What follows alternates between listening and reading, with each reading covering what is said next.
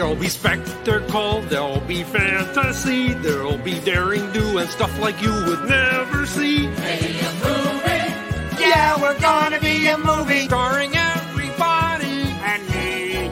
There'll be heroes bold, there'll be comedy, and a lot of fuss that ends for us real happily. Hey, a movie. We can watch it all develop. Starring everybody. and me.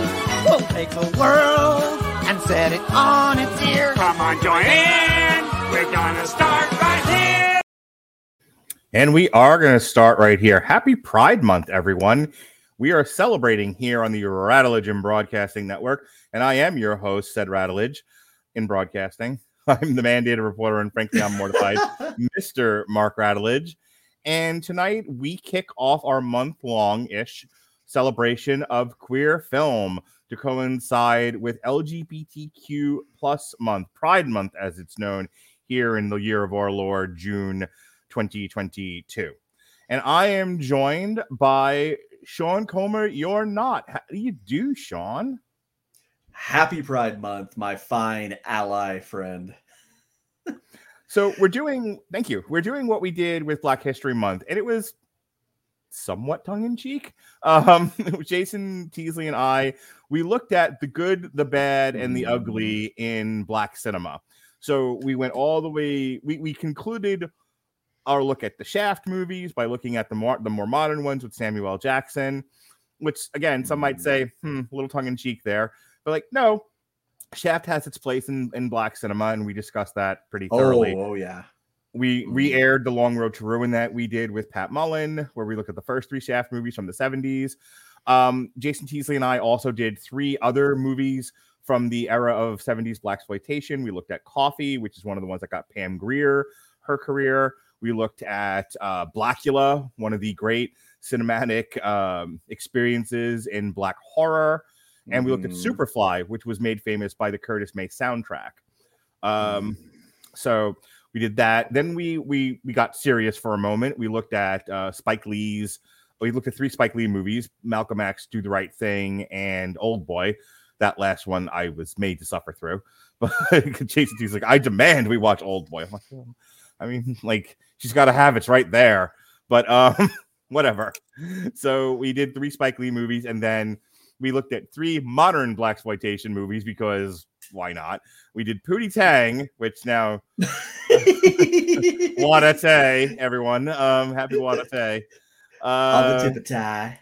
yep. Uh, and then uh, we looked at The Ladies Man with Tim Meadows. Finally, uh, my I got the I got to pick the last one, and I picked Soul Plane. Mark. So here we are again with Pride Month, we're doing the good and the ugly cinema ish. We're going to be looking at Roland Emmerich's Stonewall. Yes, he took a break from blowing up the planet and everything that got, gets in his way to focus on the Stonewall riots uh, in the history of the LGBTQ community. We're looking at Basic Instinct, which uh, the consensus seems to be nice movie, not great queer rep- queer representation. And then uh, we were going to do base um, Naked Lunch, but I can't find that streaming anywhere. So we swapped it out with But I'm a Cheerleader, which is an interesting movie in that the uh, the criticism of it isn't about it, it- the queer nature. In fact, from from queer review, it's actually quite positive. It's a, it's a very it's a very much Yeah. appreciated film. The negative Mhm. press this thing gets is its it's its campiness. So we'll we'll talk about that at length. But I just want to give Sean a moment here to talk about why he's here doing the series of movie reviews with me, why it was important to do representation of queer cinema here in the month of June, Sean. Well, it's very simple. It's because the tricky thing that you have to remember about watching movies that are made through queer eyes and by queer hands is that no one no no straight person is ever going to be able to tell our stories quite the way that we can and in fact, it, amidst the queer community, there's alternately both so much, I, I think, more division than a lot of straight people would think, but at the same time, a lot more intersectionality. It's uh, it's it's a really it's a really bizarre conundrum. and so you sometimes have to look at some of these depictions with uh, with, with kind of a, a bit of subtlety to, to kind of fully take in the fact that there's perspectives that no one from kind of outside the rainbow is quite going to understand. Um, and is and you know some of these are going to be appreciated or viewed very differently by queer viewers. Uh, take basic in, basic instinct for example uh, straight audiences fucking loved it ate it up. And you know credit where it's due rightfully so. There's a ton to love about this movie. But on the other hand members of the lgbt community especially especially bisexual members of the lgbt community lgbt community just kind of had to look at it and go oh fuck this again huh um and and again we'll get to that. And you know, I I kind of feel that even though I don't consider myself by any means an authority on queer history, queer cinema, at, you know, any of it, any of it necessarily, that I've I tend to see things a little bit differently as a member of the community. And so I feel that I'm kind of doing a service to our product by just kind of opening up with an honest perspective that you're I almost guarantee not going to not going to get from Alexis or Pat or or Jason or even you know bless him brilliant as insightful as he's capable capable of being Robert and uh, you know I hold Robert in nothing but the highest esteem because he's awesome. But you're not wrong. Uh, yeah, yeah, of course. um, uh, so, but again, with all things, whenever I do these sort of theme months or weeks, whatever, I I think there's a tendency. I, I just want to touch on this really, really briefly, like in the briefest of fashions. I think there's a tendency to almost infantilize certain communities in a way where, like, we only want to look at like the most positive things about them. You know anything that's bad anything mm-hmm. that's negative anything that takes away from the message of this thing is good it should be inclusive it should be treated as equal it just gets brushed aside it gets buried you know it's like we shouldn't talk about these things. No no no. We should talk about them. We should talk about everything. Bad movies are still mm-hmm. good movies to talk about roland mm-hmm. emmerich taking a swing and a mm-hmm. miss at the stonewall riots is a conversation starter at best Basic Instinct oh, in its dear God. in its in its representation of the the bisexual community and the, the problems people have with it is a conversation starter. Mm. Not to mention the fact that these are mm-hmm. that the Rattle at the Radulich Broadcasting Network, everything is fair game. Um, nothing is treated as a Fabergé egg. We we take a swing at everything, good, bad, or ugly. And so, are we going to talk about some of the the high points in queer cinema? Sure. Um, I'll, I'll get to the plugs at the end, but um, I can say right now we're doing a whole show dedicated to the best stuff or some of the best stuff. We're going to look at Benedetta, mm-hmm. Brokeback Mountain, and mm-hmm. My Own mm-hmm. Private Idaho, mm-hmm. which is considered a landmark film in new queer cinema from the early 1990s queer themed yeah. independent filmmaking uh, community. So um, we're mm-hmm. also going to look at some modern stuff. There's a new movie coming out on Hulu. Uh, Fire Island that deals with the LB- LGBTQ plus community, and there's another one, Master, on Amazon Prime. So, you know, the, the new, the old, the bad, the good. Um, and and these are these are all places to build communication, to have a conversation, to talk about these things. And and lastly, and, and I'm going to put this out there, and we'll jump right into Stonewall. Art mm-hmm. is supposed to be provocative, whether it's through you know uh, paintings or sculptures or film or music. Art should get you thinking. Art should get you feeling. Art should not always make you comfortable. It should make you at times uncomfortable. And we should be able, as adults, to have conversations about it. And that's what I like to do here. Uh, I don't want to do the safe stuff. I don't want to do the same stuff. I have to talk about Marvel one more time. I may jump. so, All right, so let's talk about Stonewall, directed by uh, disaster director extraordinaire Roland Emmerich. Which I'll tell you what, Sean. Let me just say this right up front. When I think of handling sensitive subjects with a deft hand, I think Roland Emmerich, the guy who blew up the White House with an alien ship. You know, Wow. when I when I when I when I read some of his comments on this movie, just you can't not hear him in his voice. I can hear the tumor growing in your brain talking about it. Like, wait, really? The You- you- 2012 guy? you, you can't you can't you can't not hear shit like like yeah i did not make this just for the just for the gay audiences i had to make this for the straight audiences too and oh fuck does that show um uh oh, oh, oh Stone, stonewall was stonewall was a stonewall was a very white event nobody wants to talk about wants to talk about that yeah but you sure as shit tried didn't you um you know, I Yeah. you know as, as as a director, I have to I have to insert myself into into the movie, and I am white and I am white and gay. I'm telling you, I me. Roland, we noticed. I know, I know. I joke about like I want to start a studio, you know, and I and do all these big budgets. I also want to start an independent studio, and my first movie is uh, going to have Michael Bay direct a movie about Black Wall Street. I mean, like, let's just get the worst directors to direct Oh, the most sensitive don't. subjects in, in human history. Please, please, please don't. I don't. I don't want my best friend to have to disappear into Witsec. But at the same time, I, but at the same time, I also don't want to have to look at that fact and say he brought it on himself. You know, I'm trying to think of like another really shitty director, like, and let, we'll get him to do like the trail, the, the story of the Trail of Tears.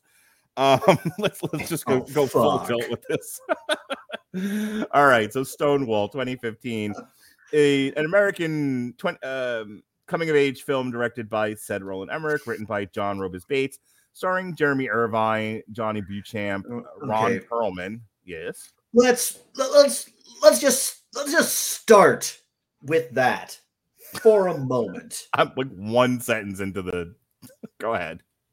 Stonewall is such an important Hang on. layered. let me let me say this for people who might not know what this is or just tuning in because they like to hear us talk about movies um it's set in and around the 1969 stonewall riots a violent clash with police that sparked the gay liberation movement in new york city um if you want to know more about stonewall riots go ahead and wikipedia if it but that's the one sentence description of what the Uh, movie you, is you know what? You know what?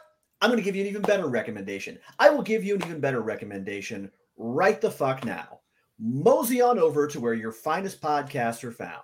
Look up You're Wrong About, which, by the way, is one of my favorite podcasts anyway, regardless. Hang on just one second. Sorry, I had something stuck in my teeth. I need to get it out. Other anyway, um, just one of my favorite podcasts in general, but one of my favorite episodes of their entire run has been the one dedicated to the Stonewall Uprising. And that's because co host Michael Hobbs, as he often 151% of the time does, did some absolutely commendable yeoman's work, putting in so much research to telling what is a complicated and sometimes muddied story of a flashpoint, kind of a big bang event, as some people see it, in the struggle for gay rights. Um, not only is it excellent, it is also 49 minutes shorter than this movie. this movie's sort of interminable um Yeah. come Yeah, clocks so- so- so- two hours and 10 minutes just about So I was going to say that's that's the first thing. But the second problem, or rather I should say the very first problem. uh, well, yeah, okay, we'll count we'll count the movie as too fucking long for its own for what it is as the first problem.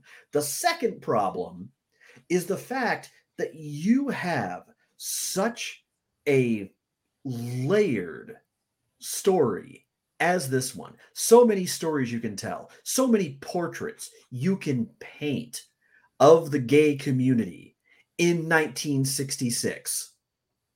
And instead, you decided to tell a coming of age story about a about a pretty buff white boy in New York City, a pretty blonde, what a pretty blonde white hayseed who came to New York after he was kicked out, kicked out of his community, disgraced, run out on a rail, what have you.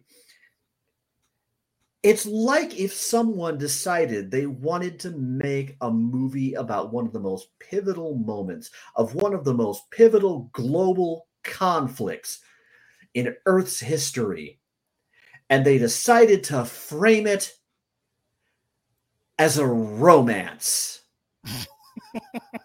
oh, wait. okay. What is what actually happens in this movie if we can speed through this plot? Shortly before fleeing the conservative countryside in the late 1960s and moving to New York City, Danny Winters, a gay teenage boy from Indiana, is discovered by friends while making love with his boyfriend. His father is upset, and while his mother is ambivalent and she feels for her son, she does not stand up to her husband either. His father then refuses to sign the scholarship application for Columbia University, where Danny is supposed to attend. But Danny departs for New York City anyway, leaving behind his supportive younger sister Phoebe. After reaching Christopher Street in Greenwich Village, he is befriended by a multiracial group of young gay and gender fluid street kids and drag queens and witnesses police violence against them. Danny goes into the Stonewall Inn accompanied by his friends and asks for a dance by an older man, Trevor, who is a member of the Mattachine Society. Later that night, the police raid the bar and arrest some customers. Danny, who did not get arrested because he was not cross dressing, picks up his friend Ray at the police station the next day. Danny, destitute, then turns to prostitution and is seen disgraced while being filleted by a middle aged man.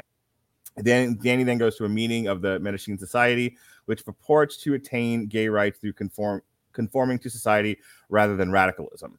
There he finds Trevor, and though their opinions differ, they end up spending the night together. Danny soon finds Trevor with another young man, and heartbroken, he decides to leave the village. Immediately after, he is abducted and forcibly sent out to a high class prostitution business at the direction of Ed Murphy, who runs the Stonewall Inn. Murphy has colluded with corrupt policemen and exploited homeless gay youth to be his own advantage. To his own advantage. Danny ex- escapes, aided by Ray, and the two go into a bar to confront Murphy. The police then raid the bar and arrest some of the customers yet again. Danny is thrown onto the street as well as the rest of the customers, and despite Trevor's dissuasion, hurls a brick into one of the bar's windows, screaming "Gay power!" This instigates the crowd to attack the police, who lock themselves up in the bar in response. One year later, after finishing his first year at the university, Danny returns home and tells his sister that he's going to attend the Gay Liberation March on Christopher Street. The film ends on the day of the parade, where he is marching in the street after reuniting with his friends and discovers his mother and sister on the sidewalk. All right, let's talk a little bit about the craft. We'll talk then a little bit about the um, the criticism, and then we'll move on to Basic Instinct. Sean, I'm going to give you first crack at this because I don't have a tremendous amount to say other than this film has some I'm not even going to get into the content of it. I'm going to leave that to you. But I think on just a pure craft level, my there were two, three issues I can have. I have really quickly. Are this film is poorly paced. It's kind of all over the place. Um, the perspectives change a little too much. I think I don't think Roland Emmerich really and who and whoever else wrote this script. Um, the script is credited as yeah, Jon Robin Baitz. I, I don't think they they had the characterizations down enough to where unless you have a vested interest in the political subject matter from a character perspective there's not a whole lot to be interested in here um, i i think roland emmerich and uh, john robins baitz gave it their best shot at telling you a story within this uh, historical event but I, I don't think it does a great job of really hooking you and and bringing you into why this was important, what the issues were. It just it feels like somebody from about 500 yards away wanting to tell you how bad gay people have it without really understanding. It's like, yeah, I think it does suck with their, you know, what happens to them. I I think the police are shitty and that's about the level of insight this movie has, which is a huge problem. But um, I'll take let you take a swing at that here. All right, if I had to sum up this movie in two words, it would be wasted opportunity. First off, okay, since we're since we're wanting to talk about just the cinema craft, to begin with. I'll I'll force myself to limit to that. Um, the the look of the movie has been criticized plenty. Um, especially by people who were actually fucking there. And one of the big ones I saw, my favorite, might have been arguably they made Christopher Street look like Sesame Street. Which it was it was ostensibly the gay slum of New of New York. You know, and that's that's not conveyed conveyed at all. It's conveyed as being a neighborhood that's almost just right on the edge of gentrification. Like like the way that would look in a lot of in a lot of modern movies. Uh, there were plenty of people that pointed out that they got the look of the actual Stonewall Inn completely wrong because by pretty much every account, um, for you know, I'm not going to say good as in justifiable, but good as in you know reasons that make sense. Um, for reasons, Stonewall Inn was a shithole. It, it's been dressed up today to it's my it's my understanding look all night look all kind of nice and I, I think Michael Hobbs even described it as bougie. um, but back but back then you have to remember this was basically a mob owned speakeasy no liquor like no liquor license all business had to be pretty much done be pretty much done in cash and under the table. Uh, we're talking about not even any running water. They had to wash dishes in a bucket behind behind the uh, behind the bar.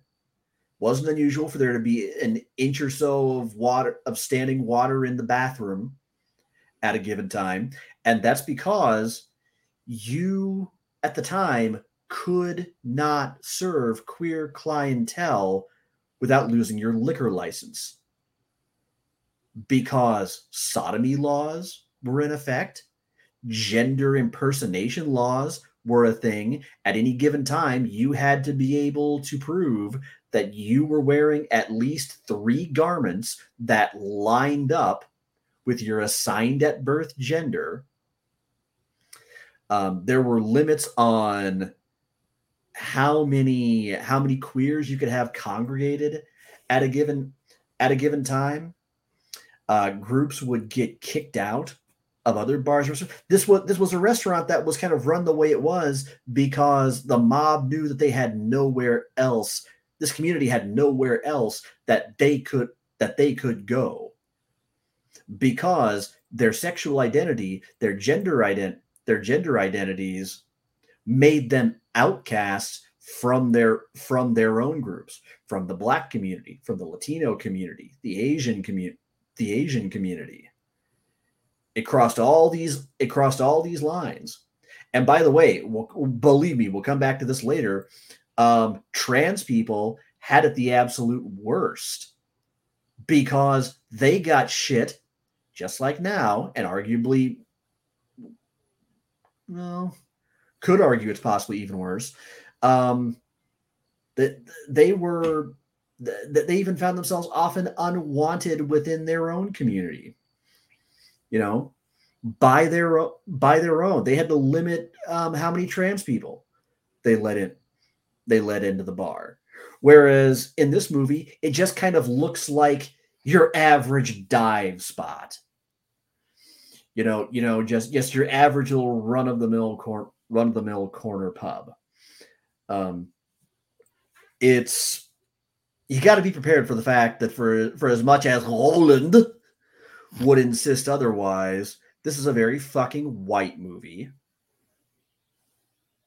Um, it is it is not nearly as intersectional and diverse as he as he and his lead actor would insist. Um, yeah, you mentioned you mentioned the pacing. The only reason the fucking flashbacks to the lead makes sense is because of this uh, of this playing it absolutely absurdly pathetically safe coming of age plot otherwise there's there's just no reason whatsoever whatsoever to have it You talked about this Um, movie having a missed opportunity.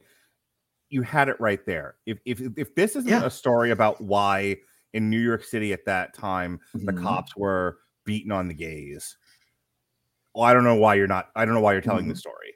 Like, Yeah, yeah.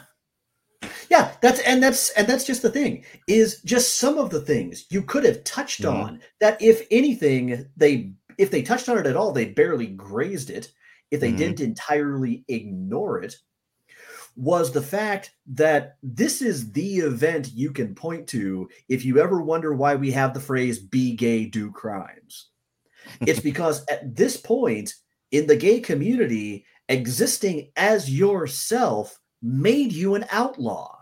Right? So, all sins being equal, if I'm breaking the law just by existing, well, inevitably, I have no choice but to continue breaking the law in order simply to survive because But you I- can't get hired.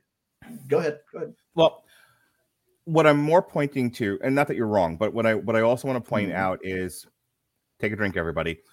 So you look at the Wire, and the Wire dealt with the drug war, but the Wire dealt also with how the drug war corrupted policing in Baltimore, just as a, just as an example, and why things don't work. Why is there a contentious relationship Mhm. between the Baltimore police force and the Afri- the largely African American community of Baltimore?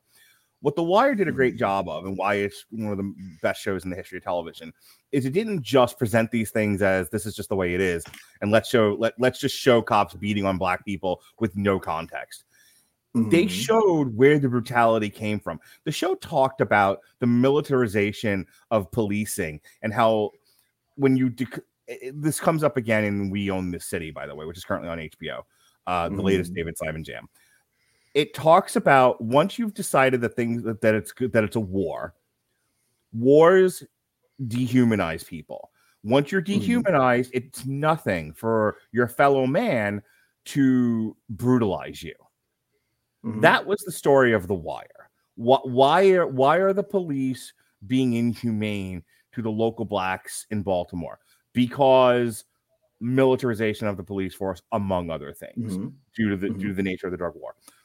That's the story of that's the story you should have told with Stonewall. See, Why are the and- police beating up on gays? What is going on in the New York City police force that they felt this was necessary? None of that stuff gets really touched on. It's so focused, it's so it's so focused on the personal story of Danny as your Uh-huh. point of view character that I that it, it's so it's such a myopic viewpoint the movie has that it misses the context of the Stonewall riots in the first place. And it just sort of presents these things are it's bad that cops beat on gays, which Yeah. is like the dummies take on what was happening there. Of course that's bad. No Okay. one would, no one would agree, no one would disagree with that. But why? Why is this happening? Okay.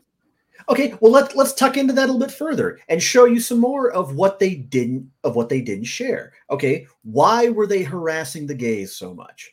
Well, the two biggest the two biggest factors and they kind of interlock is number 1 and this is according to um Seymour Pine, the NYPD officer who led the Stonewall the Stonewall raids. In most instances it was because it was because the the internalized assurance was that the fairies won't fight back.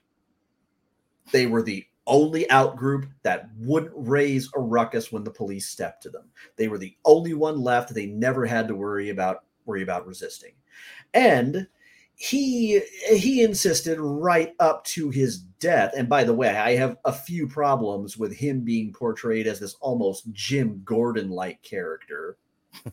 Um was that was that ah you know i don't think it was ever really about the gays i think it was more so about the fact that we were trying to we were trying to put pressure on the mafia and we had arrest quotas that we had to make and they just seemed like the easiest like the easiest targets. And don't get me wrong, I give him some credit for the fact that number one, he admitted in later years that his views were wrong, were wrong-headed, and he apologized. I could just about strike him for the fact that he once said, said, "Hey, if it, hey, if you know what I did did the gay community some good, then I'm then I'm happy about that." You motherfucker. Um, you know, and the fact that during the riots, and this was something else the movie did not depict, at one point he went around to his fellow officers that were seeking shelter inside the Stonewall, you know, which kind of became the one place they could feel safe. Um, and told them, do not open fire. This is not an offense for which we need to, for which we need to react with violence. So he was kind of trying to contain things. So I give him a modicum of credit for that. So okay, so that's the answer. That's one answer to that question amidst a lot of com- amidst a lot of complicated ones. There's the fact that they cracked down particularly hard against transgender non-conforming people because and that was why they were the first ones they often rounded up in the Stonewall raids is because they often told them, well, we know you're sex workers. So, you know, more intersectionality right there. Um, there are so many little intricacies of the way that the Stonewall was Stonewall was run. From the fact that you had people who would come in wearing their street clothes and have to somehow kind of bring in um, their drag clothes and change into those once they those once they got there. The Stonewall was kind of was kind of its own little culture, and that never comes across because it becomes an afterthought in its own movie. There's everything that the movie gets wrong, such as the fact that you took Marsha P. Johnson, one of the most influential, impactful, and memorable figures, especially in the early struggle for gay rights. And you reduced her to token comic relief. One surreal part, the, the, the part where she and Ed fled from the paddy wagon while handcuffed together. Little fun fact that is one of the actual stories of that riot that people who were there swear actually happened. It just wasn't, it just didn't happen to Ed and Marsha. Um, it just didn't happen to them specifically, right down to them having to seek down um, a BDSM artisan to go unlock their handcuffs. Remember, kids, in times of crisis, always look for the helper leather daddies we have to move on to uh, basic instinct. So let's, let's uh, start. Uh, but anyway, well, let's, but yeah, let's okay. close to this. Yeah, I'll I'll I'll wrap it up as much as I can. Fuck me, we really should just give this its own episode. Um, you've got characters who are bad composites of several of several characters. Um, Danny comes to mind. He's supposed mm-hmm. to be a rough approximation of Sylvia of Sylvia Rivera. Um, the characterization of Ed Murphy is regarded by those who actually knew him as being completely absolutely wrong as he was much more charismatic and in the wake of the whole thing actually became a rather respected activist um, the leader of the mattachine society i'm forgetting his name off top of my head um, people who knew him absolutely said no he was absolutely not the type who would have ever told a kid you can't be an astronomer because because you're gay. Um, the whole fact that the story always there's several variances on it. The the common belief is, you know, it's almost a mantra at this point. A trans woman threw the first brick at Stonewall. Um, the, there have been those who have said trans woman. There's some debate. There's some. There have been some who have said that it was a butch lesbian. By the way, you know, queer women of all stripes, especially lesbians, get pretty much just shunted right out of right out of the movie. Practically no presence what's whatsoever. Um, instead, It's our made up Pretty Lily White kid. This is a movie that was made because this was this was Roland's image of a gay story that he could sell to straight audiences as opposed to something that was going to be artistic and insightful and and authentic. That's the whole reason this whole thing is centered on a pretty blonde buff white boy from Iowa instead of anybody who was actually there, instead of the stories that actually emanated from this and took root root around us. So in other words, fuck this movie, fuck Roland Emmerich, and God, fuck its very existence. So I'm gonna say this one last thing, and then I'm going right into Basic Instinct. I don't, I don't um, discredit Roland Emmerich for taking a swing at bat with this. Look, it takes a lot of bravery to even talk about this sort of thing in a world that isn't really comfortable with wanting to hear about it, talk about it, acknowledge it, and is currently passing laws to for the record. Teaching it. For the record, you mentioned David Simon. That might be the first cis het white man that I would absolutely 100% trust to get this story right. So where I was going with this was, look, if Roland Emmerich, you know, passionately wanted to talk about this subject matter, and God bless him, you know, things like, hey, I, I, I feel like I have the chops to handle this. Look, you know, self delusion's a thing. I'm not to sit here and shit all over Roland Emmerich for trying. He's one of the few that has. However, if you're Roland Emmerich and you're sitting around with your producers and you're trying to figure out what the script for the thing is going to be and what your story is going to be so that you can talk about the Stonewall riots, and you're going, well, we have to get white people, we have to get like normal white people to come see this. So we'll focus on a, you know, buff, white, blonde fella. Maybe then don't do a feature length motion picture.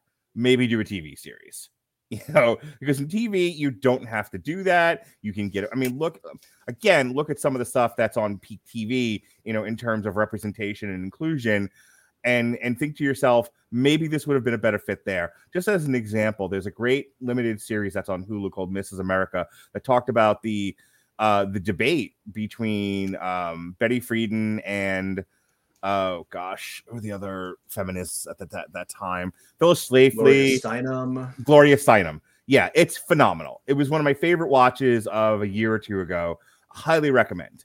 Um, would not have made a good feature length motion picture. Made a great limited series on Hulu.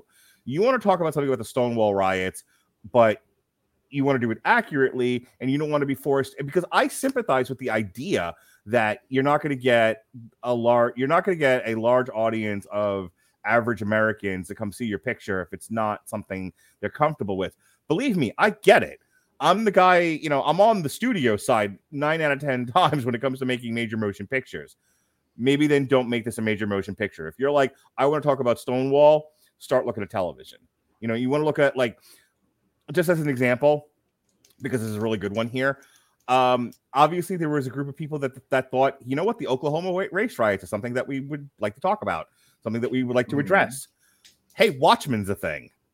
How about we do a Watchmen series that focuses on the Oklahoma race riots? And Great. Watchmen fucking nailed it. And yeah, Watchmen, was, ama- Watchmen was amazing. And if I this was a and I and I don't want to go off on a tangent here. Just let me say what I'm going to say and blink twice at me. But when Alexis and I reviewed uh, the Watchmen TV series, at the same time we were also talking about think about like the Mandalorian, and there was a there was a comparison conversation. Not that there was anywhere near the same subject matter, but she was like, "I love the Mandalorian," and I'm like, "It's not as good as Watchmen. Watchmen is a superior show. Watchmen had gravitas, and like we just were like missing each other." And I was trying to explain to her like, "Watch, you know, Mandalorian is wildly entertaining, but there's a, a chasm." between wildly entertaining and a, and a show that talks about something with importance, but also nails the craft. And that is the point that I'm trying to make here is that you have so much more room to deal with a touchy subject like Stonewall in a manner that will be both entertaining and accurate, which is the biggest problem with this movie is that he took a swing at bat at something that could reach a general audience on a subject matter that a general audience 9 out of 10 times is going to summarily reject.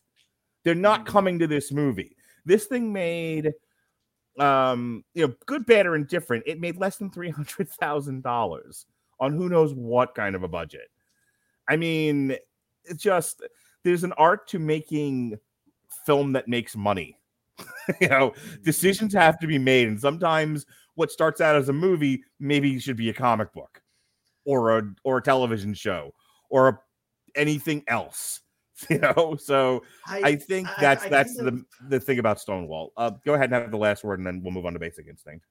Yeah, I was gonna say I, I kind of think of it as you want a movie that's going to be efficiently made, that's going to make money, that's going to come in at or below at or below budget.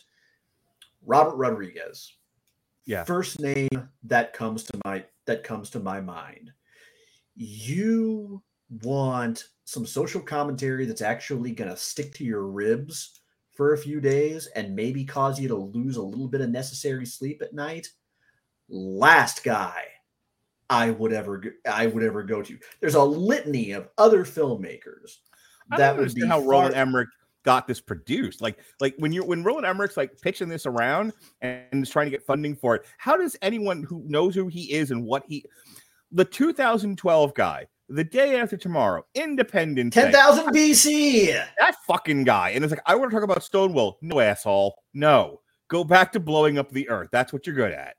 You want to do this, be a producer on it, and get like good peak TV people to do this. Like I, I just I just want to be in the room when he's like talking to you know people talking to money people about it, and they're going, "Well, sure, we yeah, Independence Day, sure, Independence Day, Stonewall. I see the link there. Uh, we're good with this. Here's money for you. Get the fuck out of here."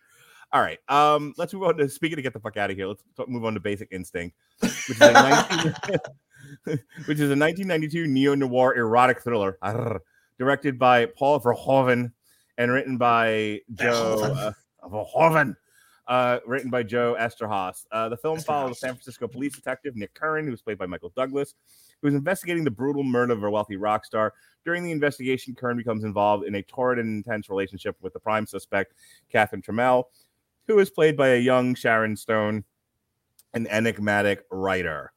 Um, so we talked about this briefly. Uh, this movie was a wild success. It was at a $50 million budget. It made $352.9 million. It is most famous for the uh, vagina shot, the tastefully done vagina shot uh, during the interrogation scene with Sharon Stone, where she crosses and uncrosses her legs, and you can just just make out the fact that she's not wearing any underwear. It's fantastic. What you want to talk about a movie that in 1992 set the Yep. world on fire and the United States especially uh, all a titter. Just just just just a, titillated uh, and and folks, wowed us. what, what, what- folks what whatever you're drinking out there for me it happens to be uh Hoppin' Dazs mochaccino milkshake porter from Burr Oaks Brewery in Columbia um please raise a glass to the many many fractured pause buttons and busted ass VCRs this movie that Paul Verhoeven will forever have on This his country stand. between hands. Janet Jackson's nipple and Sharon Stone's dark, v- shadowy vagina that you can see for the splittest of seconds in this movie, and how aflame with rock and roll we were set. and you, and you know what? What a sexually repressed country this is. just the, the the stories around that around that one shot Yeah. are uh, just just re, just real real briefly. I'll not get whipped up into the frenzy I was over I was over Stonewall. Pinky promise. Uh, but the story goes was that Sharon was asked to doff her panties because she was wearing white panties on set that day. Which, if you're looking at it, white dress, white panties makes sense because it was it was playing havoc with the lighting. The camera was catching the camera was catching some was catching some glare. Um, depending on which side you believe, if you believe Verhoeven, uh, Sharon absolutely knew that the camera was going to be getting up close and personal with her vulva. If you believe Sharon, Verhoeven assured her, "No, no, it'll be it'll be okay. We'll be careful with how we with how we shoot it. Nothing untoward. You have my you have my word." Movie comes out. Uh, they're both present for a screening of it. Sharon sees that yes, her hoo ha is indeed front and center, and proceeds to immediately get up, belt Verhoeven, and then immediately leave the screening. And supposedly, she has since then insisted no, he absolutely knew what he was doing, but has forgiven him. She said there's no ill will between them, but she doesn't buy either number one his his narrative that she knew what was going down all Con- all along or that it was an accident. consent is important, and you do not put a woman's vagina up Yeah. on a Well- screen of a major motion picture without. Well, and I would consent. Hang on, hang well, on. and, and I would and I would There's a I'm point I'm trying to make here. sorry. and and it just reminded me so on the one so I, i'm saying that because i'm i'm going to say something that almost sounds contradictory but bear with me Okay. It shouldn't have happened she didn't give him consent for that Sh- it- it- he, he No. Clearly lied to the woman uh, or she wouldn't have belted him for it so it shouldn't have happened however Yeah. I, I, I'm making a distinction because I've, I've I've watched this movie now a few times. Uh, I watched it when it came out. I've watched it recently for this review. I joked like you know it, it is like the splittest of seconds in the darkest of areas. It is not like on the other hand, and this is the co- point of contrast that I want to make: the people versus Larry Flynt, where there's a scene where she's like, where they're like, Yes. how much of my vagina do you want me to show here? And they literally grab the woman's leg, spread her out, and be like, now shoot that fucking pussy. Like, oh, you know, Yeah. it's like well, it's not the and. I and I would also throw out there if you look at the way that few seconds of that of that scene is Mhm. edited. Yeah, No, it was absolutely intentional. He 100 fucking Right. percent like, knew let's- let's stop- exact. He and the editor knew exactly what the fuck they were doing. let's stop pretending though that it was like hardcore pornography. It's like I'm not saying it should have happened. It absolutely shouldn't have. No. All right, so that is the big controversy with this movie Rel- relative to Mhm. what we're discussing. I'm gonna actually skip right to this so that we I make sure I say it because we kind of talked about it through the entire review of Stonewall. Um, I don't want to bear too much of this, but like I said, we're focusing on not so great queer cinema tonight. So here's the uh, controversy. The film generated controversy due to its graphic sexuality and violence, including a rape scene. Gay rights activists protested during the film, saying it followed a pattern of negative depictions of homosexuals in film. Mem- members of the lesbian and bisexual activist group Labia, L A B I A, uh, protested against the film on its opening night. Others also picketed theaters to dissuade people from attending screenings, carrying signs that says "Kiss my ice pick." Hollywood promotes anti-gay violence, and Catherine did it. Save your money. The bisexual did it. Verhoeven, sorry, Verhoeven himself defended the group's right to protest, but criticized the disruptions they caused, saying, "Fascism is not in raising your voice. The, the fascism is not is in not accepting the no." Film critic Roger Ebert film critic Roger Ebert mentioned the controversy in his review, saying, As for the allegedly offensive homosexual characters, the movie's protesters might take note of the fact that this film's heterosexual, starting with Douglas, is equally offensive. I actually do love this line of defense. Like, no, no, no, everyone's shitty in this film. There's there's no like prejudice here. Um, that's brilliant. That's something I would say. Still, there is a point to be made about Hollywood's unremitting insistence on typecasting homosexuals. Again, 1992, particularly lesbians as twisted and evil. Camille, I want to Pat Paglia. the like the briefest of pauses here.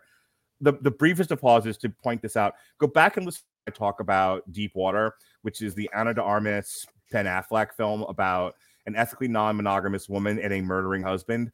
Um, because I brought that point up then, and that movie came out this particular year, where there's still there's still an undercurrent in Hollywood of depicting uh, ethically non-monogamous, polyamorous, uh, LGBTQ people as crazy, as unhinged, as you know, a, a- sober choices made by consenting adults are reframed as the stuff of lunatics, and there's never another side to that argument.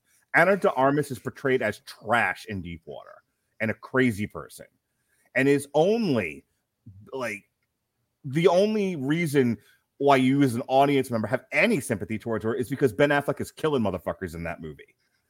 So it's like Okay, you know like what? That's, like that's like the only way to get across the finish line is if you have to make a character that's even worse, and the worst has to be murder.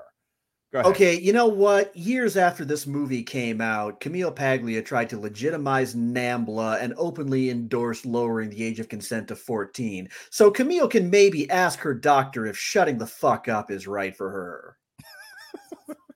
moving on. Um, and so I just I just wanted to point that out that like in some ways in representation and inclusion of uh, queer parties in cinema, we've made leaps and bounds. In others, still struggling. Um, Camille Paglia denounced gay activists and feminist protests against Basic Instinct and called Sharon Stone's performance one of the great performances by a woman in screen history.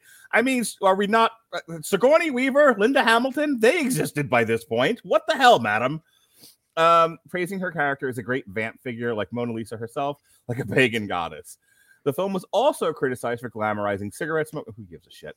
Um, since the release of the film, Stone alleged multiple times that okay, you've already went into all of that. Um, all right, so that's the the controversial issues with uh, Basic Instinct. But what about the craft? You're asking. Well, here we go. In San Francisco, homicide detective Nick Curran investigates the murder of retired rock star Johnny Boz, who has been stabbed to death with an ice pick during sex with a mysterious blonde woman. Nick's only suspect is Boz's girlfriend, crime novelist Catherine Trammell, who has written a novel that mirrors the crime. It is concluded that either Catherine is the murderer or someone is attempting to frame her. Catherine is uncooperative and taunting during the investigation, smoking and exposing herself during the interrogation. Arr. She passes a uh, lie detector test and is released. Nick, because that's how that works.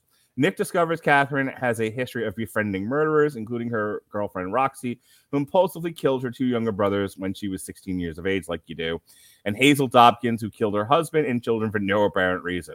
Hey, listen, uh, never mind. I'm not going to make that joke. Nick, who accidentally shot two tourists while high on cocaine, like you do, during an undercover assignment, attends counseling sessions with police psychologist Dr. Beth Garner, with whom he has an on and off affair. Nick discovers that Catherine is basing the protagonist of her latest book on him, wherein his character is murdered after falling for the wrong woman. Nick suspects Catherine is has bribed Lieutenant Marty Nielsen of the Internal Affairs for information uh, from Nick's psychiatric file, and that Beth had previously given it to Nielsen after he threatened to recommend Nick's termination. Nick assaults Nielsen in his office and later becomes a prime suspect when Nielsen is killed. Nick suspects Catherine, and when his behavior deteriorates, he is put on leave. Nick and Catherine begin a torrid affair, simply torrid, with the air of a cat and mouse game. Nick arrives at the club and witnesses Catherine doing cocaine with Roxy and another man. Nick and Catherine dance and make out and are later observed by Roxy having violent sex in Catherine's bed, like you do. Catherine ties Nick to the headboard with a white silk scarf, just as Boz was tied by the mysterious blonde, but does not kill him. Roxy, jealous of Nick, attempts to run him over with hit that motherfucker with a car, uh, but dies when the car crashes. Catherine grieves over Roxy's death, and Nick tells uh, Nick about sorry Roxy's death and tells Nick about a previous lesbian encounter at college that went awry. She claims that the girl became obsessed with her, causing Nick to believe that Catherine may not have killed Boz. Nick identifies the girl as Beth, who acknowledges the encounter, but she claims it was Catherine who became obsessed. Additionally, Nick discovers that a college professor of Beth and Catherine's was also killed with an ice pick in an unsolved homicide. And that the events inspired one of Catherine's early novels. Nick comes across the final pages of Catherine's book, in which the fictional detective finds his partner in an elevator. Catherine then breaks off the affair, causing Nick to become upset and suspicious. Nick later meets his partner, Gus Moran, who has arranged to meet with Catherine's college roommate in an office building, hoping to reveal what really went on between Catherine and Beth. As Nick waits in the car, Gus is stabbed to death with an ice pick in the elevator. Recalling the last pages of Catherine's book, Nick runs into the building only to find Gus's body in a manner similar to the scene described. Beth unexpectedly arrives and explains she received a message to meet Gus. Nick suspects Beth has murdered Gus and, believing she is reaching out for a gun, shoots her, but discovers that Beth was only fiddling with an ornament on her keychain. Evidence collected at the scene and in Beth's apartment implicates her as the killer of Boz. Nielsen, Moran, and her own husband, along with collections of photos and newspapers clippings of Catherine that imply an obsession with her. Nick is left confused and dejected. He returns to his apartment where Catherine meets him. She explains her reluctance to commit to him as people she cares about keep dying. But then the two have sex like you do because that solves all your problems. And they discuss the future, and Ice Pick is revealed to be under the bed. Dun dun dun. You know, here's what I'll tell you about this movie. In terms of pulpy entertainment, it's great. You know, Michael Douglas is and Sharon Stone have great sexual chemistry. It's naughty, it's alluring, it's entertaining, a little overlong. Um, I, I found the movie to be a bit interminable at times. Uh, yeah, a little over two hours. There, there, there's some editing that could have shaved this down to make it a little bit more palatable, but I feel like I say that with a lot of films. It's, the more I say it, I can just picture people listening to me going, "You think everything's too long? What do you just watch cartoons?" Yeah, um, but um, sorry, I either I either want 90 minutes or three hours. There's no in between. Um, so I let me say this. I, I don't want to get into the sort of nuts and bolts, nothing works this way kind of stuff because one, that's Robert's gimmick. Two, that's not what they they weren't doing the wire here. This isn't, you know, law and order. No. This was this No. was supposed to be pulpy crime noir. This was supposed to be Mhm. sexy and tawdry. None, you know, the fact that Michael Douglas is sleeping with an active wit- murder witness and doesn't get his badge taken away and him thrown in jail. Sure. Just accept this fiction, this mysterious universe where that could happen, and let's just enjoy the naughty picture. Um, so like I don't have a lot to say about the craft elements because I think it's wild. I, I, if you if you can forgive the movie for its poor depiction of the LGBTQ community, and you can get past the lack of consent for showing Sharon, Sharon Stone's vagina on screen, it's it's just a great entertaining movie. There's not a whole lot else to say about it in terms of issues with craft. Michael Douglas gives a fine performance. Sharon Stone is great. The I think it keeps you guessing as far as the mystery goes. Um, the, to who the killer might be, which is the you know the art of a great mystery movie. Uh, Some of the other performances are okay. At you know, the, I, I, once you get past Michael Douglas and Sharon Stone, like I said, the rest of the, the supporting cast, no one's bad. Everyone's just sort of okay to good. Um, Mhm. So is- so if I have to find a criticism, it's maybe that there's a couple of scenes that the dialogue is so it's like if you're an average movie person, it's not going to bother you. If you're looking for like criticism, I'm watching some of the performances and some of the dialogue, and I'm like, no human talks that way. And, you know, it's just like mm-hmm. I think it's Gus screaming at Michael Douglas things like, "Oh, how could you do it? What are you doing?" You know, rolling in the street. All righty. Just me personally, I had a few eye roll moments. I'm not gonna I'm not gonna take the joy of this movie away from people who just don't give a shit. So Mhm. uh you're witness, sir. Well, let's touch on that little Roger Ebert remark because, frankly, that encapsulates a whole lot of the problem of the problem here. Oh, there's unhinged street people in the movie too. Well, fuck you very much, Robert. But here's the difference. Or Roger, I'm sorry, not Robert. I, I, apologize to Mr. Winfrey. I'm going half cornet here. Um, and that's about as far cornet as I desire to go. Um, fuck you very much, Roger because the problem is straight people haven't had to deal with their identity, their mannerisms, their coding being conspicuously and constantly associated for generations with being monsters, killers, predators, and villains.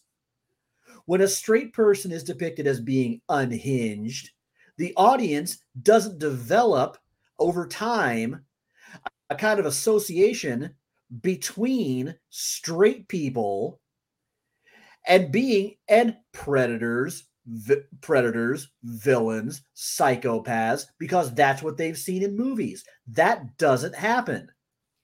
Straight characters don't end unhinged straight characters don't have the problem of being necessarily pigeonholed into just that specific type.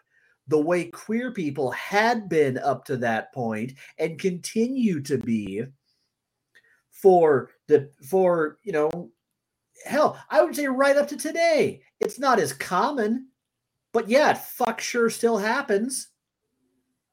There's a huge fucking difference. It's not equal. That's not an egalitarian statement. Fuck you very much, Roger. Now, and that's just the thing is the fact that craft wise, this is an outstanding movie. I think it was wonderfully written. I think the chemistry between Michael Douglas and Sharon Stone absolutely sizzles right off the screen. Me ask you a Um, question. Do you think the movie is a bit redundant? I, I and I ask that because It absolutely is. Yeah, there's a lot of rinse repeat here. There's a lot of Michael Douglas and Sharon Stone seemingly having the same conversation over and over again. Like I said, I think Yes. there, there's an edit of this movie that just sticks to the mystery and not some of the boring scenes between Michael Douglas and Sharon Mhm. Stone, which they work because those two have a lot of sexual chemistry and there's a lot of sex Mhm. happening and sex is fun to watch. So I've been told. Mhm. Um, so uh, so that so that's why it works. That's why people I accept it. But when I was watching this with a critical eye, I'm like, wow, they could have cut a lot of those scenes. If I heard Michael Douglas say one more time, like get married, raise rugrats, have lots of whatever the stupid line is that he says two and three times in the movie, I just wanted to punch him, myself, and anyone that got in my way right in the throat. It was like, well, like come on, like that- there's no the like almost no res- and this is very common of like Paul Verhoeven, I think, almost no restraint, like not a willingness to kill his own babies, you know, and sort of a and sort of a like a smirking like self appreciation for aren't I clever? Like no, you're fucking not. You're you and Roland Emmerich should go Yeah. bowling, Paul. All right, I'll let you finish up. d- does the dialogue does the dialogue sound like it could have been a, a throwaway issue of sin of sin city yeah sure but Sure. again it helps that michael douglas it turns out plays fantastically unhinged oh my god, have um, you ever seen Falling Down? yeah oh yeah Best fucking movie ever. Um, Sharon Stone, I will go out on a limb and say, has never gotten her due for what an outstanding actress she you don't think is. she got received high Um, praise for Casino? But the thing is, I think she deserved praise before that. Okay. I think I think she deserved heaps of praise before that, but unfortunately, thanks to this movie, she's She's just- remembered for she's remembered for one thing and one thing. She's just remembered Yeah. for being for being a body. When the truth is, she truly is an excellent, you know what she excellent you know what she should have gotten an oscar for and really what the, the the window into the brilliant uh artistic mind of sharon stone catwoman What's that? catwoman um, and, I might, wanna, and, you know, I might want to use that clip for TikTok later. I'm not giving myself applause because every time I do, I get kicked off of TikTok for it. Like of all the music I've ever used in this show, that's the one that gets me every time. Moving on. Go ahead. but again, everything else about the movie is wonderful. It's a bit of an overly long cat and mouse detective story, but it's one that I was still glued to virtually the virtually the entire time. But so much of it also so much quick. of it what No, fi- finish your point, but I but to move this to end this discussion and then move it on to but I'm a cheerleader. I have one question for you that I want you to answer really quickly. So wrap so Oh, do your thing. uh, okay, okay. The last thing, the last thing is, it's an excellent movie, but yes, it's not that it does necessarily anything original or particularly egregious in terms of, in terms of you know, stale queer coding as coding as villains, but it's the fact that it's just one more tiresome instance of it when it when it when it really didn't add anything. in dis- in discussions of movies that have poor representation of the LB- LGBTQ community, um, Hmm. the question that has to be asked is: Did th- does this hurt the community, or is this just a Hmm. This, or is this just a poor representation? There is a difference, It's subtle, but there is a difference. There's there's a movie, there's there's a, a piece of art that when you put it out there, actively sets the progression of rights and acceptance and inclusion of the LGBT community back years and then there's just mm-hmm. it's just shitty piece of art It, it didn't affect the community at large. It's just kind of, you know, it, it's kind of like you know when Jason and I were talking about blaxploitation. You know, Soul Plane didn't set black rights back twenty years. Soul Plane was just dumb. You know, Pootie Pootie Tang, as funny as it is, didn't set the black community back 20 years. It was just dumb and funny. Um, my question about Basic Instinct, as far as its placement in the history of queer cinema, did this set the movement back at all, or was it just a bad representation of the community, in your opinion? I don't think it. I don't think it said anything back. If you want to look at a movie that I think very, very much so did that and deserves its place on the ash heap, came out around the same time to Ace Ventura: Pet Detective. yeah, I've I heard that don't need argument to- too. I don't. I don't fucking need to ex- need to explain why. No. And fuck you if you disagree. Um, but as far as as far as did it really set anything anything back? I mean, no. It's just. It's just obnoxious. it's one of those things where, like, you know, somebody petitions a congressman saying, "Hey, we need to pass some of these laws to help the progression of queer rights," and then that same politician goes, "Yeah, but Basic Instinct." You know, if that happens, the answer is yes. If it didn't Okay. happen, the answer is no. better better example since it got so much of the discussion of trans experiences wrong yeah like actually in its dialogue actually in the movie in the text silence of the lambs Okay. was arguably i think closer to setting back queer representation for its particular targeted stripes of the rainbow than basic in, than basic instinct was. Because yeah basic instinct was just kind of lazy in that again mm-hmm. the queer element i didn't feel it necessarily added anything to the characterization except making it something that very conspicuously was used to set the killer set the killer apart and draw them in a bold out in a bold outline It- it whereas the same thing where from 1992 to 2022, we're still dealing with the idea of all you have to do to create a monster is make him gay. yeah Ma- Yeah. make them part of the LGBT. That's monster enough because those people are inherently crazy. Is seemingly the common Yeah. belief among people who write these movies, which is kind Well, of a shame because I know people in this community. They're not all insane.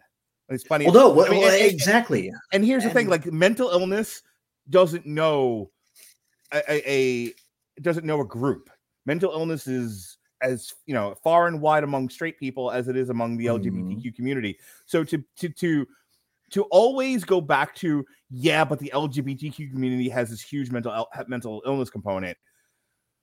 It, it's it's like you're ignoring a very plain fact that mental illness knows no prejudice. It's it's everywhere. well exactly and you just ne- you just hit the nail on the head and that's why i draw the comparison to silence of the lambs Mhm. because in Silence of the Lambs, it's explicitly a plot point that Right. being denied gender reassignment surgery Mhm.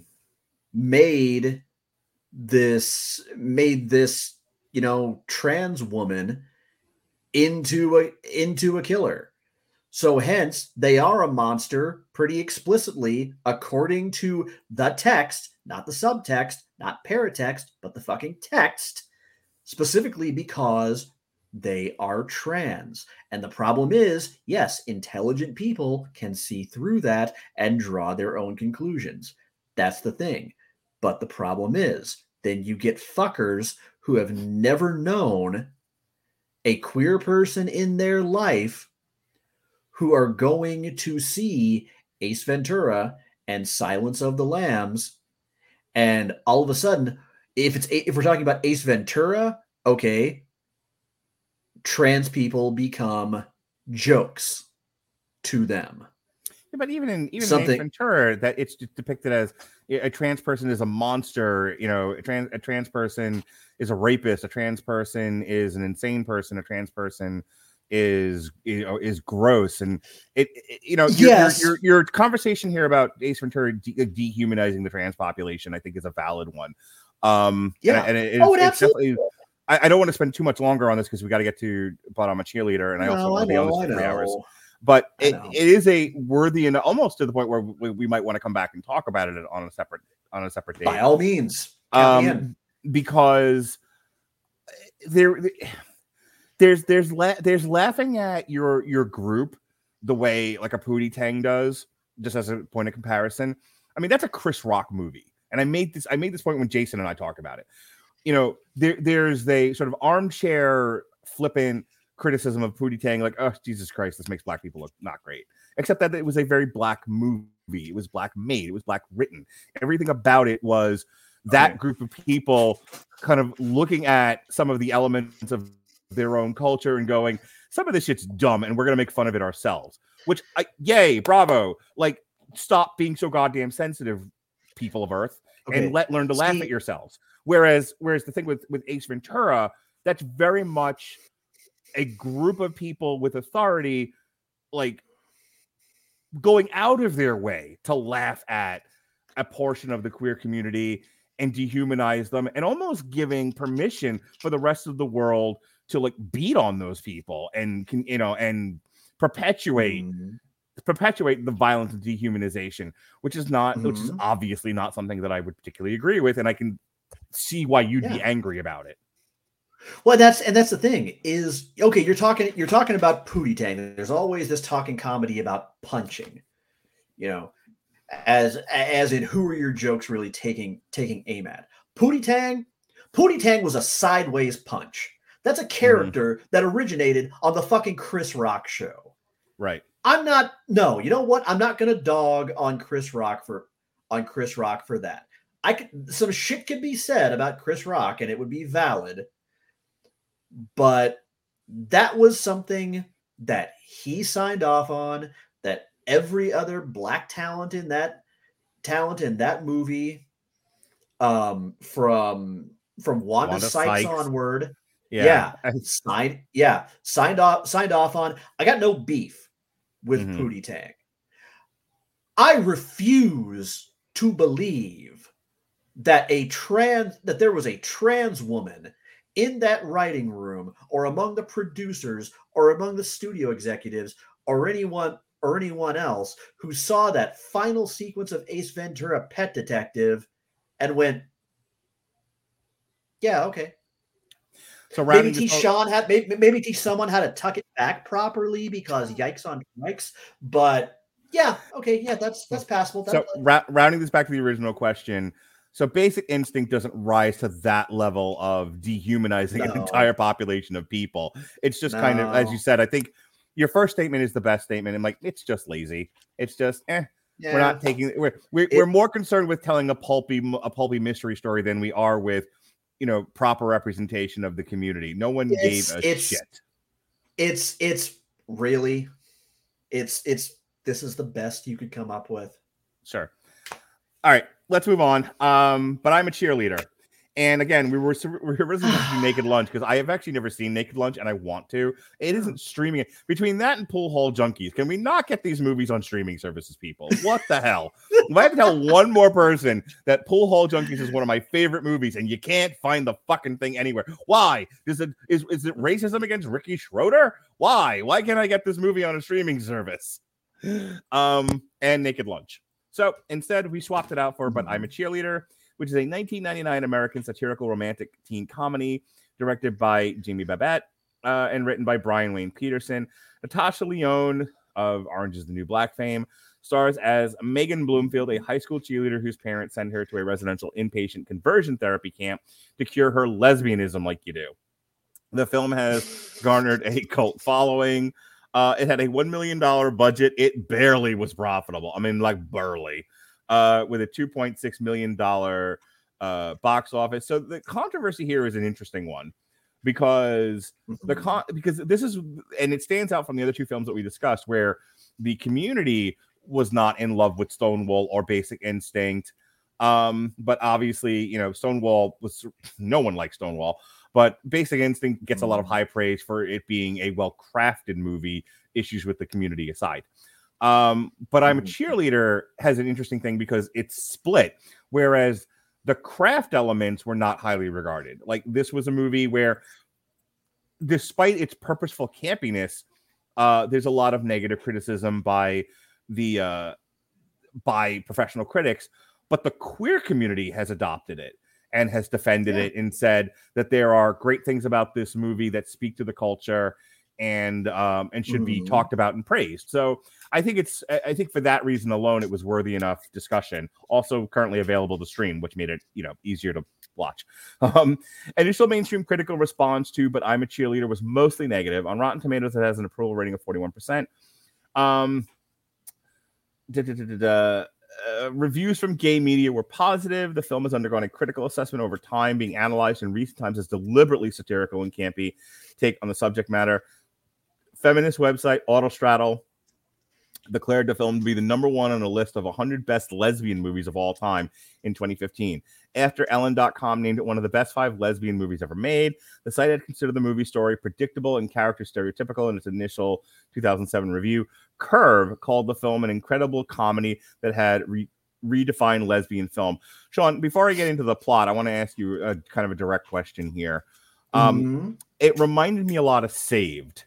Um, now, save deals yes. yeah, okay, so you're with me on this because Save Save doesn't necessarily deal with queer conversion therapy, obviously. It, but it- yeah, yes, it does. it, it, from what I uh, okay, be that's fine. Then correct me if I'm wrong. But what I remember about Saved was the sort of editorializing of religious zealotry and sort of misinterpretation of um, strict religious constructionism and sort of taking it all to task in a very comedic way. Um, Hmm. what have I what have I forgotten about Save that that it does deal with conversion Well, therapy? Okay, now I'll I'll pull back just a little bit because the conversion therapy is not a a big constantly present element of it, but um uh the lead character, forgive me, I forget her name, Jena Malone's Mhm. boyfriend at the start of the movie, the figure skater. Yeah. Uh he gets shipped off to a conversion camp that we're not really calling a conversion camp. Um, Mhm. And so he's not really present for the rest of the movie until apparently at the end, he and his boyfriend stage an uprising, escape, and steal the van because they want to come back at, because they want to come back and go to prom. Um, but it's it's a plot point, but Yeah. just not a very big one. It's not the focus of the movie. Where where where it is the No, focus of but no, I'm a cheerleader. In any case, No.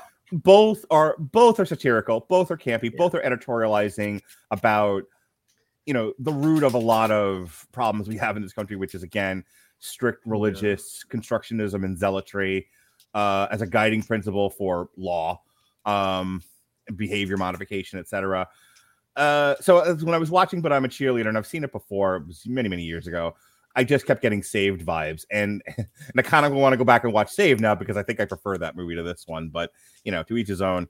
In any case, uh, here's the plot. 17 year old Megan Bloomfield is a happy high school senior who loves cheerleading and is dating Jared, a football player. She does not enjoy kissing Jared and prefers looking at her fellow cheerleaders.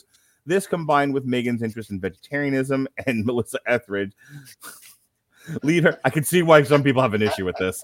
Lead her family and friends to suspect she is a lesbian, like you do. Uh, with the help of ex-gay Mike, uh, they surprise her with an intervention. Megan is then set to True Directions, a conversion therapy camp which uses a five-step program to convert its campers to heterosexuality. Over the course of the program, Megan becomes friends with another girl at the camp, Graham, who's played by Clea Duvall, who reminded me of Ally Sheedy. Um, though more comfortable with in her sexuality than Megan, Graham was forced to attend the camp at the risk of being disowned by her family. At True Directions, Megan meets founder and strict disciplinarian Mary Brown, along with her heterosexual son Rock. Rock is seen throughout the film to be, in fact, overtly homosexual and makes multiple sexual overtures towards Mike and the male in the male campers. Um, according to the film's backstory, Mary started True Directions after her husband left her for another man. Megan meets a group of fellow young people trying to cure themselves of their homosexuality. After being prompted by the others, Megan agrees that she is a lesbian. The fact is at odds with her traditional religious upbringing and distresses her, so she puts every effort into becoming heterosexual. Early on in her stay, Megan discovers two boys, Dolph and Clayton, making out. She panics and screams. On their discovery by Mike, Dolph is made to leave, and Clayton is punished with isolation, literally being sent to the doghouse. The camp's kids are encouraged to rebel against Mary by two of her former students, ex gays Larry and Lloyd, who take the campers to a local gay bar where Graham and Megan's relationship develops into a romance. When Mary discovers the trip, she makes them all picket Larry and Lloyd's house. Megan and Graham sneak away one night and begin to fall in love. When Megan, when Mary finds out Megan, now at ease with her sexuality, is unrepentant and made to leave. Disowned by her family and homeless, she goes to stay with Larry and Lloyd. Graham, afraid to defy her father, remains at the camp. Megan and Dolph, who is now also living with Larry and Lloyd, plan to win back Graham and Clayton. Megan and Dolph infiltrate the graduation ceremony where Dolph coaxes Clayton away. Megan entreats Graham to join them as well, but Graham declines. Megan then performs a cheer for Graham, declaring her love and winning her over. They drive off with Dolph and Clayton. The final scene shows Megan's parents attending a PFLAG meeting to come to terms with their daughter's homosexuality. All right, Sean, take it away. Okay, so let me just say, I kind of don't mind the stereotypes. Mm-hmm. Um, e- even the whole Melissa Etheridge and veganism and veganism thing. It's the it's the kind of thing that we among the community would maybe joke about a little bit amongst our amongst ourselves and just th- there's something I can't quite put my finger on about the way the jokes were constructed that made me really not mind that. Um, I, I guess part of the mystery for me is I don't know if this was written by a queer person or not. I don't know if it was. You might be able to look that up while I'm kind of running down my thoughts here. The Um, screenplay the is same- by hang on. The screenplay is by uh, Brian Wayne Peterson, who wrote Smallville, Beauty and the Beast, Salem, Genius, and the Hot Mhm. Zone. Um, uh, other ones are Under the Dome, and this biography related to lesbian, gay, bisexual, transgender history or culture is a stub. Uh, let's see. Da-da-da-da-da. Um, the uh, go ahead. It it just it kind of feels like something that maybe has at least a little bit of the heart of something that that could have come from an LGBT creator. Um, I don't even mind the the slightly stock characters. Uh, Brian Wayne Peterson is gay. okay, uh, that, that okay. See that that kind of explains a little bit. Actually, uh, Um, real, real quick, uh, Peterson used his experience for the story, which is about a group of teenagers who attend conversion therapy camp. He is gay himself and Okay. had ex- and had experience with conversion therapy while working at a prison clinic for sex offenders. Oh, really? In Okay, I didn't 1999, know that. Variety named him one of the 10 screenwriters to watch. There you go. Okay, see, I don't know. That kind of sways my opinion a little bit, and, I'll get to that in a moment. But I, I didn't mind the what felt at first at first glance like the kind of stock characters because they didn't feel necessarily lazy. hmm Did yes, they fit stereotypes, but they also felt relatable. Like I have known plenty, plenty of gay folks um who who kind of who kind of fit all of fit all of these. They they kind of bear all of these earmarks. Um nuanced? No, obviously not. This this wasn't this wasn't saved. How much satire? I, I want to jump in here real quick. Look at the vast Uh, array of Mel Brooks films that are out there, or Zucker Brother films, or Seth MacFarlane Right. pieces, Right. and f- you find me the one that's subtle. Right, exactly. and you know, as uh, even I, I got curious and I kind of looked at the YouTube comments as I watched this, and just one after another after another was people who either saw themselves or a significant other or an ex or a friend or somebody Mhm. in those characters or or heard a little bit of themselves in one of those lines. I can't not love a movie that conveys that. The only part that really got to me i, I didn't even mind the camp either. I- it is what i would expect from a two from a queer comedy made in the year of our clusterfuck 2000 but what got me was just at first being a little bit squirmy about yeah we're we're, we're having fun, wacky, gay times at a conversion camp. Because now publicly it's a little more widely known what the cost of this utter quackery is to actual human lives. But I guess I'm seeing it a little bit differently, knowing that this is inspired by the experience of somebody who actually lived it. So I want to So relate this back to the Roland Emmerich thing about sometimes you have a story in your heart that you want to tell, but it's about but you have to somehow connect to your audience. You have to find your audience for it. And if you want to tell a story about gay conversion, but the story that you want to tell is, hey, gay conversion's bad. Um, it hurts people. It's it's not great. And it's like, okay, there's many different ways you can do that. You can take it seriously. You can do it satirically. You can make a musical out of it. You can do anything. Um, and here's what I'll tell you. Um, when I listen to my dad talk about very valid issues that he has a very pointed opinion about, and I believe him to be correct, the way in which he does it is off putting. And I, I've brought this up before. I've talked about this with Robert. I've talked about this with a few people where arguing with my dad, his opinion on, say, healthcare, uh, universal healthcare, may be the right one, but he's such an ass about it that I don't want to listen to him anymore. And it and it tends to color my opinion of then universal healthcare, just as an example, to where I might have been convinced that what he was saying was the right thing, but he's such a douchebag about it that I, I've now stopped listening, and he's lost me as a potential convert. And and I look about uh, like a movie like But I'm a Cheerleader, kind of the same way.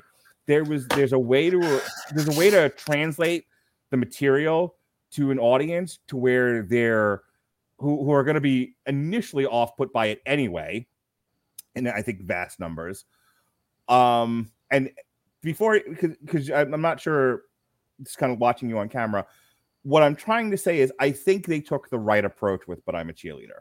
Because you win more people with honey than you do vinegar. And if you come across as too preachy you lose people that were on the fence who don't want to be preached at. As i think we all know now having watched the national conversation over the last 20 years if you come at people I, as much as I love David Simon, and I, I worship at the altar of David Simon, all things the wire and the deuce and the, you know in the corner and Treme.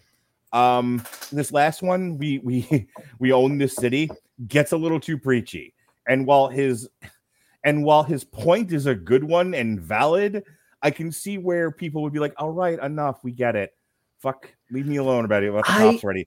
And and that's what. And so I'm relating that back to, but I'm a cheerleader because I because again, if you go at people hard with this, you lose them. If you present it in this sort of funny, quirky, satirical way, you're going to reach more people and they'll be more likely to listen. Okay, but I think I but I think I get this. And I think that Mhm. what I get is a key essence of queer cinema when it is at its best. Mm, Critics and straight people. It wasn't made for you. Can I- this Can was I, this on, can was I jump in on that point? Every time someone says this wasn't made for you, you've already ended the discussion. And is this movie not made for discussion for change? Or is it just purely out. an entertainment piece? okay, hear me out. Because again, I'm going to invoke Chris Rock a little bit here. Because he made this point way back in his first book, Rock This, and it always stuck with me. And it's the way in which hip hop and country music are alike. They're made for someone very specific. You can enjoy it if you do. That's fine.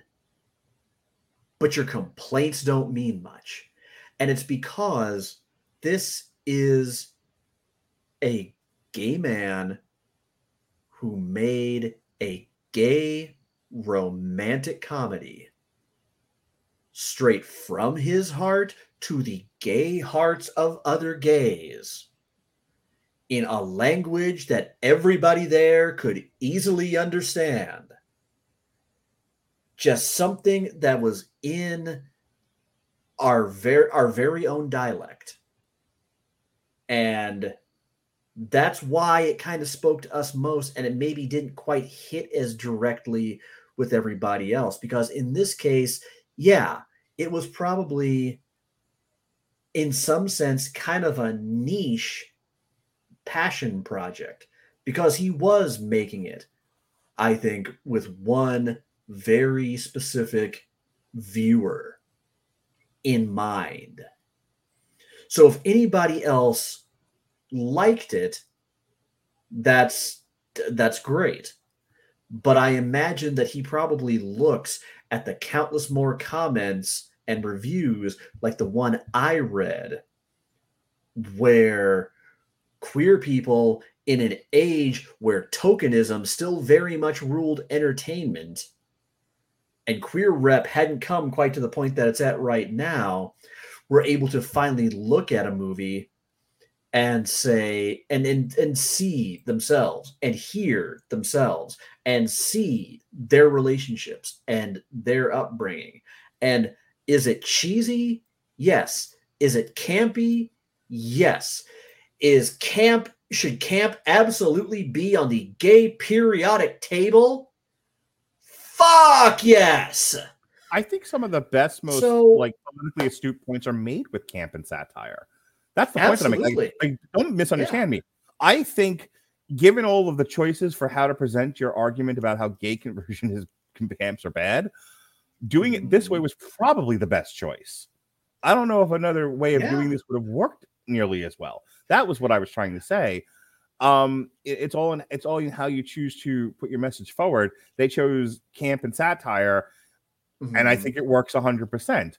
Um, that seems to have been lost on a lot of the critics. Just kind of doing doing Yeah. analysis of the criticism.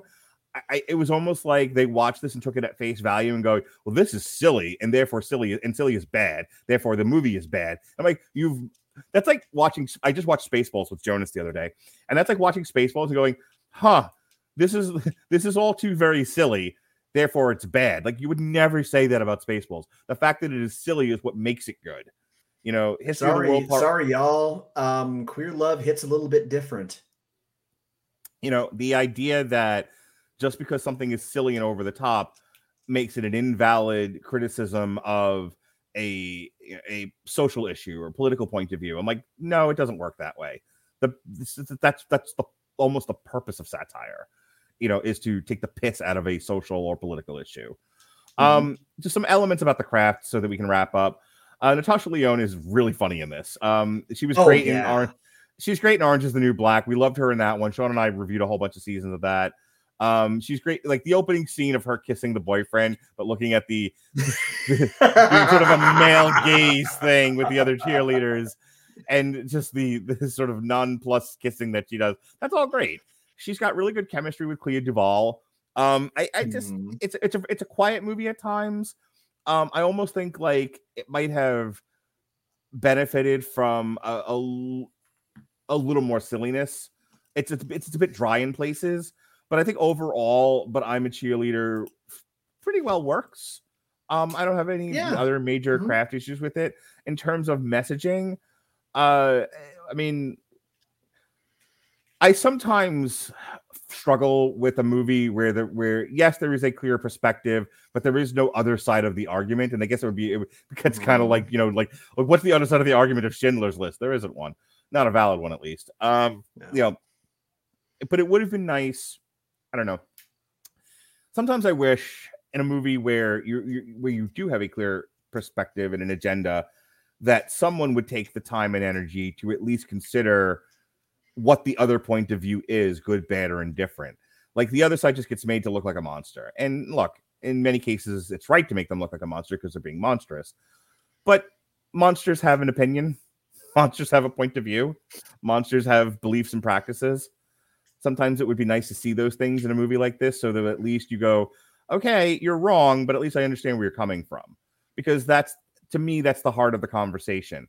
It's something lost, I think, in in in the discourse. You know, you you you try to talk with people on Twitter and it's just people screaming at one another. and there is no trying to understand where the other person's coming from. Sean, you and I don't always agree, and in the vast history of our our ten year friendship, um, you and I have had plenty of arguments, Oh yeah, personal and cultural, and Mhm. but I've always taken the time to understand where you were coming from, and I think you have, you know, with me as well. To at least, say, you know, I Mhm. don't agree with what you're saying, but I hear, I hear the Sure. point of view you're coming from. Robert and I have had some knockdown, drag out fights on on Damn You Hollywood, but Mhm. over the course of ten years, I can see where he's coming from, whether or not I agree with it or not. You know, and Mm. over silly shit like Ant Man and the Wasp. you know, like um, I mean, and nobody ever argues with Jesse because Jesse, I, I, I said he was the living embodiment of pot smoke tonight on a separate podcast. He's, what? he's, he's just Jesse is like just the chillest person ever.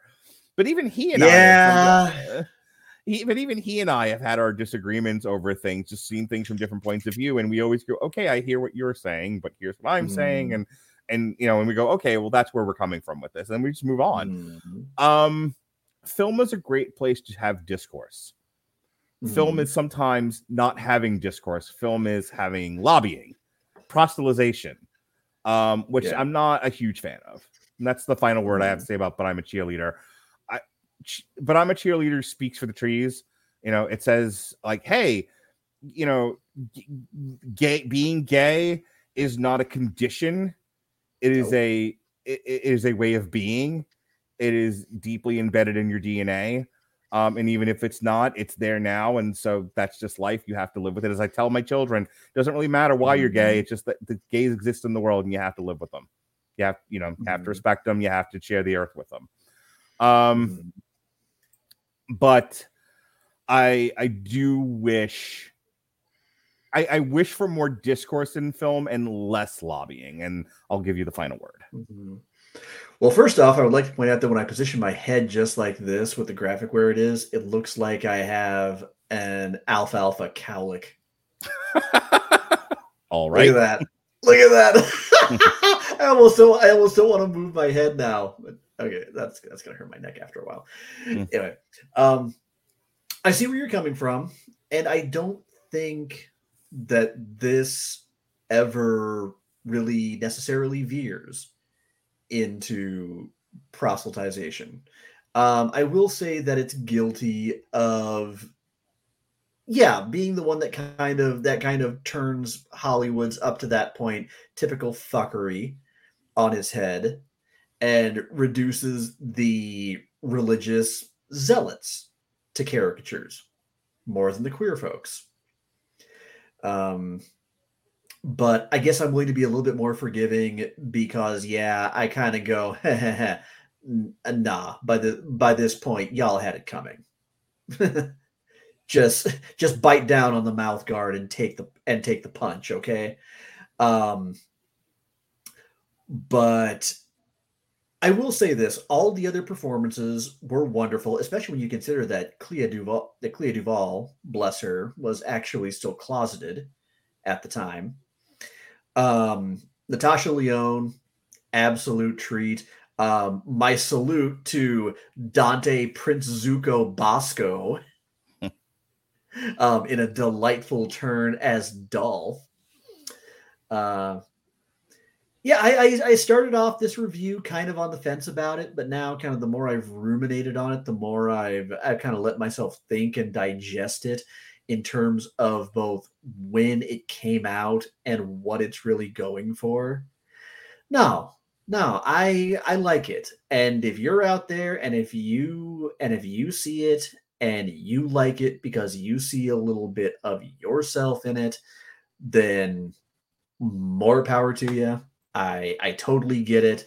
Um, if you're looking for something that is a little bit more nuanced, a little more thoughtful, even a little more, dare I say, meditative, uh, we mentioned Saved. That would probably be the better pick. It's it doesn't lean as hard overtly into the lgbtq themes but they are certainly there. I mean we're talking about one of michael stipe's babies. I don't know how it couldn't be um but no um that's um that, that's that's a pretty good roundup tonight. Um, one absolute appalling disappointment. uh, one movie that is actually really pretty damn good if you put craft in a vacuum and set aside its horrendously lazy representation. And one that is that I found al- almost bafflingly enjoyable. So I would I would say that's a pretty good trio. All right. Well, Sean, you'll be back on a special edition of Damn You Hollywood. It'll just be you and I. Mm-hmm. We will be looking at two streaming movies that are uh, firmly in the LGBTQ milieu. Uh, Fire Mhm. Island on Hulu, which actually comes out June 3rd, and Master on Amazon Prime. Yep. Both listed on the Wikipedia page that I was checking for LGBTQ films in the year of our Lord 2022. And then we're going to skip a couple of weeks and we're going to end the month with uh, The Good of The Good, the Bad, and the Ugly, uh, a triple feature of Benedetta, Brokeback Mountain, and my own private Idaho. And uh, that will be our three shows that we're doing to celebrate Pride Month here on the Radulich Broadcasting Network. Uh, in the meantime, in between time, uh, we tonight, uh, or depending on whenever I decide to put this up, uh, we'll be reviewing, as we mentioned before, the new David Simon Jam. We own this city based on the novel, uh, uh, based on the nonfiction book, rather. Um, we've got a review of AEW Double or Nothing. Neil from Movies That Don't Suck and Some That Do was on there. He's great. He's so funny. Um, you know, I, I, I am. I don't know if everyone knows this or not. I'm known for giving people some shit. I've got some opinions. Sometimes opinions people don't agree with, and I say them loud and proud. Neil gave me a ration of shit today that was so funny. I gave him a round of applause.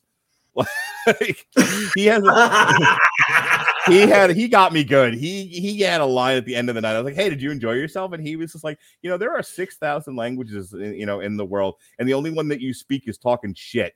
And I died. I was like, I was like, "Motherfucker got me." Damn. Holy Um, shit! That's a that's like an Eddie Kingston zinger right there. Yeah, he got me good. Um, so Neil, Neil, he's he is one of our friends. He is welcomed among us. Like Chris God Bailey was like, we're gonna like give him a shirt. He's part of the he's part of the NWO now. Um, so uh, so check out that review. We had a really good time. Um, oh, anytime I talk wrestling with Chris Bailey and whoever the third chair appears to be, we always have a good time. We have a ripper and good time talking about modern wrestling. So check out our AEW Double or Nothing review. Um, earlier in the evening, myself, Robert Cooper, and Jesse Starcher reviewed the new Def Leppard album. We always have a good time um, horsing around whether or not the album's any good or not. Uh, this one, not great, but there was a lot of heaping praise for Hysteria, as there should be, which came up a lot in that review. So, also, we did a Metal Hammer of Doom extra, uh, on which my son appeared. Uh, he got to be on there. He got to mix it up with Robert Cooper and Jesse. We had a fun time talking new uh, one of the new Kreator videos and the subsequent album that's coming out, Hate Über Alles. Um, there's uh da, da, da. oh, and speaking of wrestling, myself and Harry Broadhurst finally, finally, finally got done with the collective. Uh, we did the best of the collective on Monday night. Uh, so that is up in the archive now for you to check out. Mm. Oh, Jesus Christ, like calendar keeps flying all over the place. So check out our best of the collective show. We've also got a bunch of re-airs this week. Um, we, it's Terminator week because I decided it was. So we've got a, re, a 2015 review of Terminator Genisys that we did. Uh, Sean and I with Jesse actually a couple years ago did a long road to ruin for the first three Terminator movies. Uh, that's up in the archives now. And then Robert and I uh, did two, not one, but two. Everyone loves the bad guys on Terminator villains. So that'll be up today and tomorrow. We have a re-airing of our source material for The Boys Volume One, the name of the game, and uh, that's it for this week. Sean, tell them where you're Hmm. twitching. Hey, uh, you can follow me on Twitter and Instagram at the handle you see right there on the screen. And I am on Twitch at twitch.tv slash Comer Codex. Uh, May was kind of a wild month, so I had to get away from streaming for a little while. But now that I have got my kid settled into their new home, now that everything is starting to settle down, um, and despite the universe's worst efforts working against her, is poised to start a new job soon. And so that really frees up a lot of my energy to get back to entertaining some of you. By playing the video games I love and telling y'all why I love them so much. Uh, you can catch me currently, usually from about 5 p.m. until about 8 p.m. Central Time on Wednesday, Thursday, and Friday. Uh, I'm going to be playing uh, this coming Thursday night, which would be June 3rd. Uh, I am going to be diving back into the messenger, trying to work towards finishing that lovely little indie love letter to Ninja Gaiden. And then on Friday, just to shake things up a little bit, I am going to be starting a playthrough of one of the greatest superhero games ever made and one of my favorite games of any generation I have ever played Batman Arkham Asylum. Uh, we are going start to finish, right through to the end, borderline completionist run. Not going to be all in one night, unfortunately, but probably just a couple of weeks. And yeah, for now, that's about it. Thank you for joining us here Thank on Triple me. Up. Um, and I'm really happy to do this. I wish uh, cutting back on podcasting um, just in time for things. It's the irony of my life. But uh, you know, had I had an infinite amount of time and resources, I would absolutely continue to do these thematic months celebrating various culture and film. So, um, but you know, maybe we will still find time to do them hither and thither.